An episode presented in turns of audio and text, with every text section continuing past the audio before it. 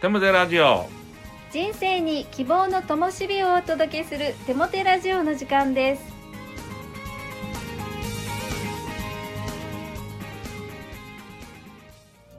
皆さんお元気ですね。パーソナリティのテモテ牧師こと新谷和重と。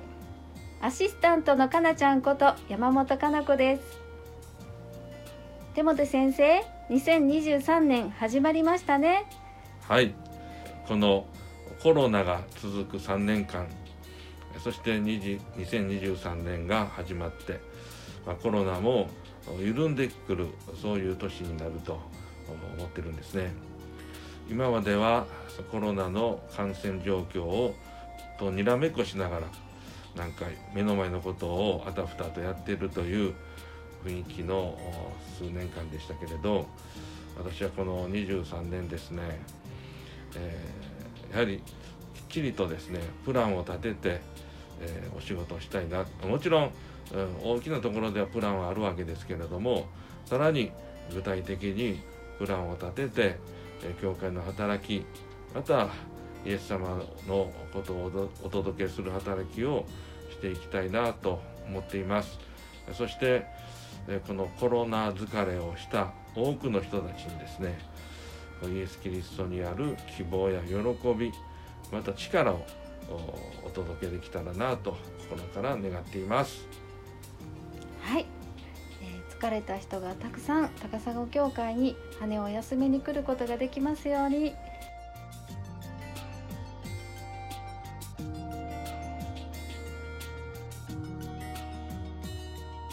今日のゲストは宮崎ハーベストチャーチの森部修一さんです。先週の奥様のご主人ですね。ご夫婦でお越しいただいています。森部さんこんにちは。こんにちは。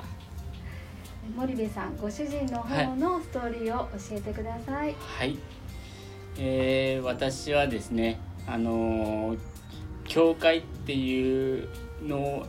縁がなかったんですけどまあきっかけとして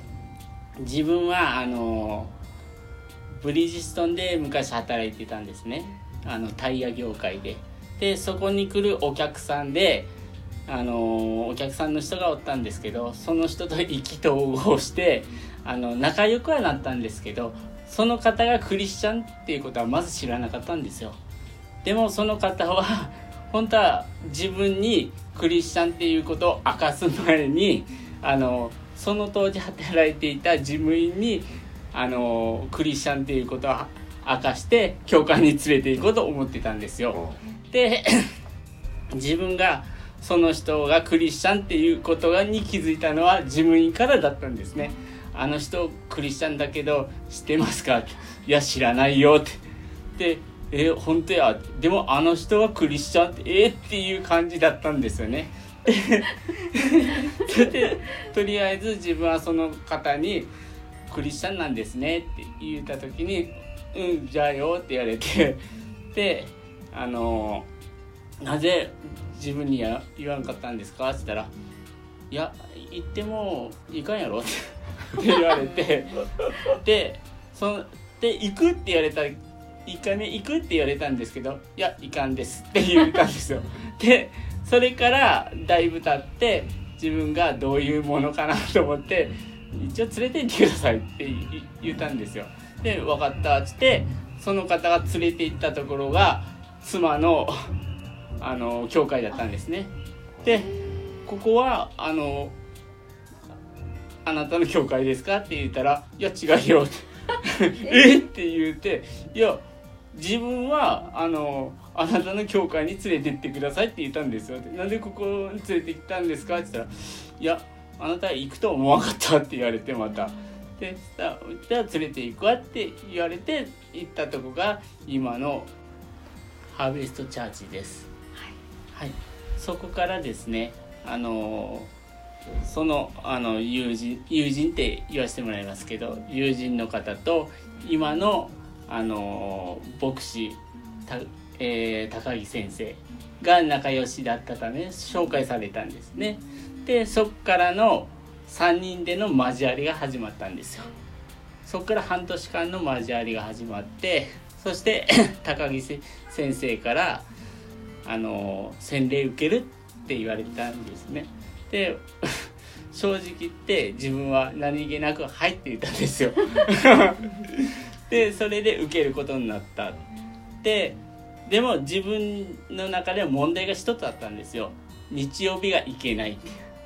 で それを高木先生に言ったんです。たらあの直接伝道者にあの話してみるって。であの平日にしてもらもらえるように頼んでみるって。って言われたんですよ。じゃあお願いします日曜日はあの忙しいのでって。で次の日に帰ってきた 回答が「やっぱ無理やったわ」って。で「あそうなんですね」どうにかして休み取れんって「いつがいいんですか?」って聞いた時に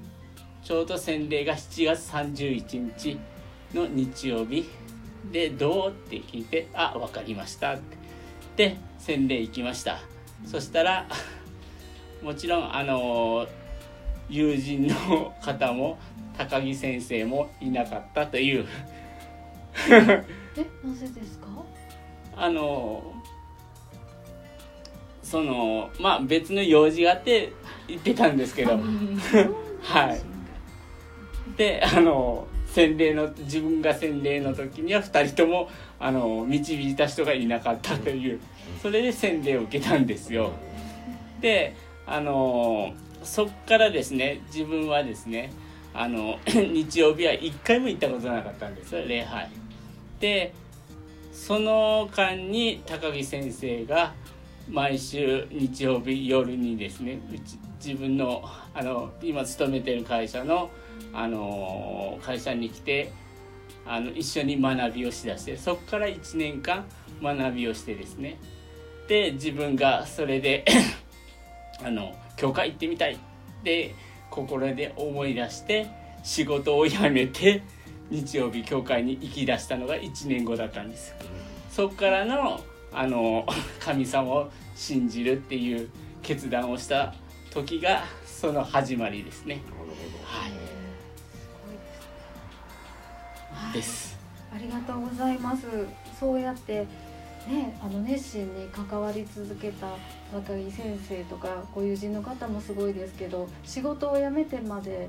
ねその、はい日曜日を守ろうとされたっていうその信仰も素晴らしいですね。まあ最初は何気なくって思ったんですけどでもやっぱりこうして高木先生とかの学びを通して神様の素晴らしさを体験できるそしてやっぱり今何ともこう変えられたのがやっぱり内なる精霊様がいるっていうことがどうしても前ああの昔の時だったらやっぱり人をバカにしたり罵ったりっていう心を持ってたけど今でもそれがないかって言ったらそれは正直言ったらありますでも精霊様が止めてくれるその体験をしたから神様がを信じることができたんだと思います。はい素晴らしいですね。ありがとうございました。それではデモテ先生に励ましのメッセージを語っていただきましょう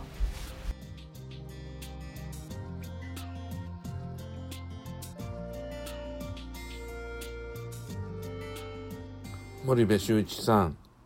温かい誠実なお証しありがとうございました。その話し方や笑顔から溢れてくる森部修一さんのお人柄素晴らしいなと思います。ありがとうございました。さて、励ましのメッセージに入っていきたいと思います。今日のテーマは人間関係が85%というタイトルです。僕は小さい頃裁縫や釣り糸を何度も絡ませてそして何度も切り捨ててしまったことがありました最初から落ち着いて対処していれば何とかなったんでしょうけれどイライラして面倒くさくなってぎゅっと力を入れるものだからどんどん丸結びが増えていってどうしようもなく絡まって諦めて切り捨ててしまったわけです。しかし人間関係は糸のように切り捨てるわけにはいきません。もし切り捨ててしまうならばいつか切り捨てられるということも起こるでしょう。成功と幸福の85%は人間関係で決まると言われています。人間関係は人生の成否を決めるバロメーターだと言っても過言ではないんですね。ですからまず絡ませないように心がけることが必要です。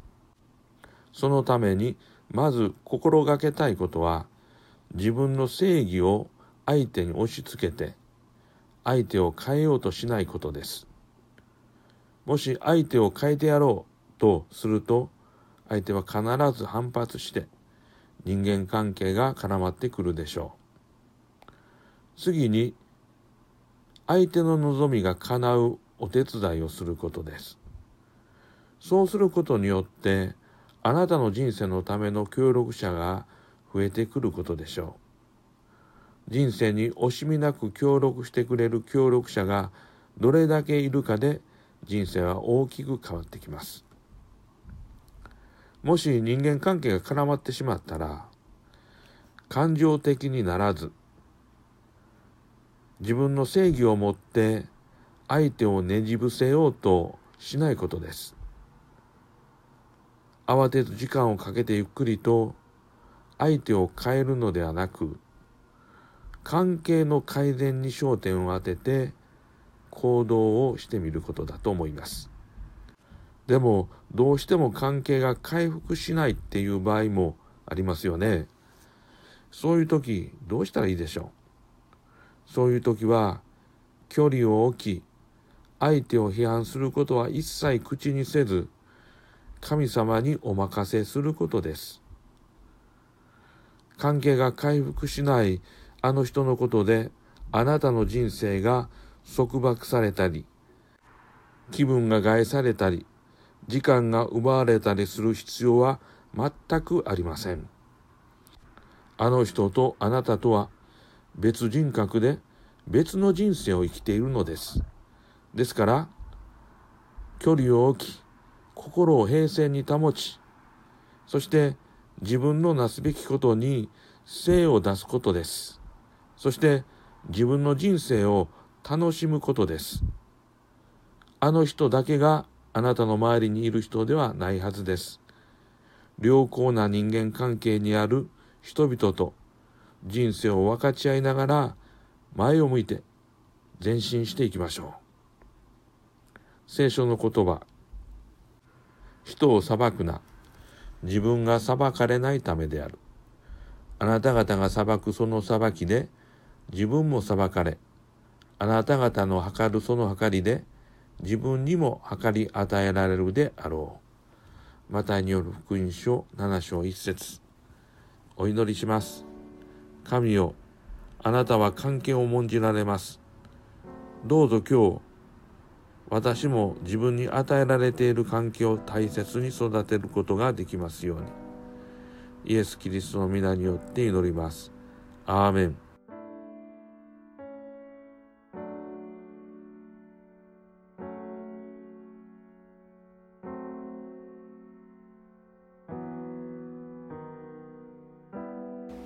今月の賛美は、戸坂純子さんの主の誠はくしきかなです。どうぞ。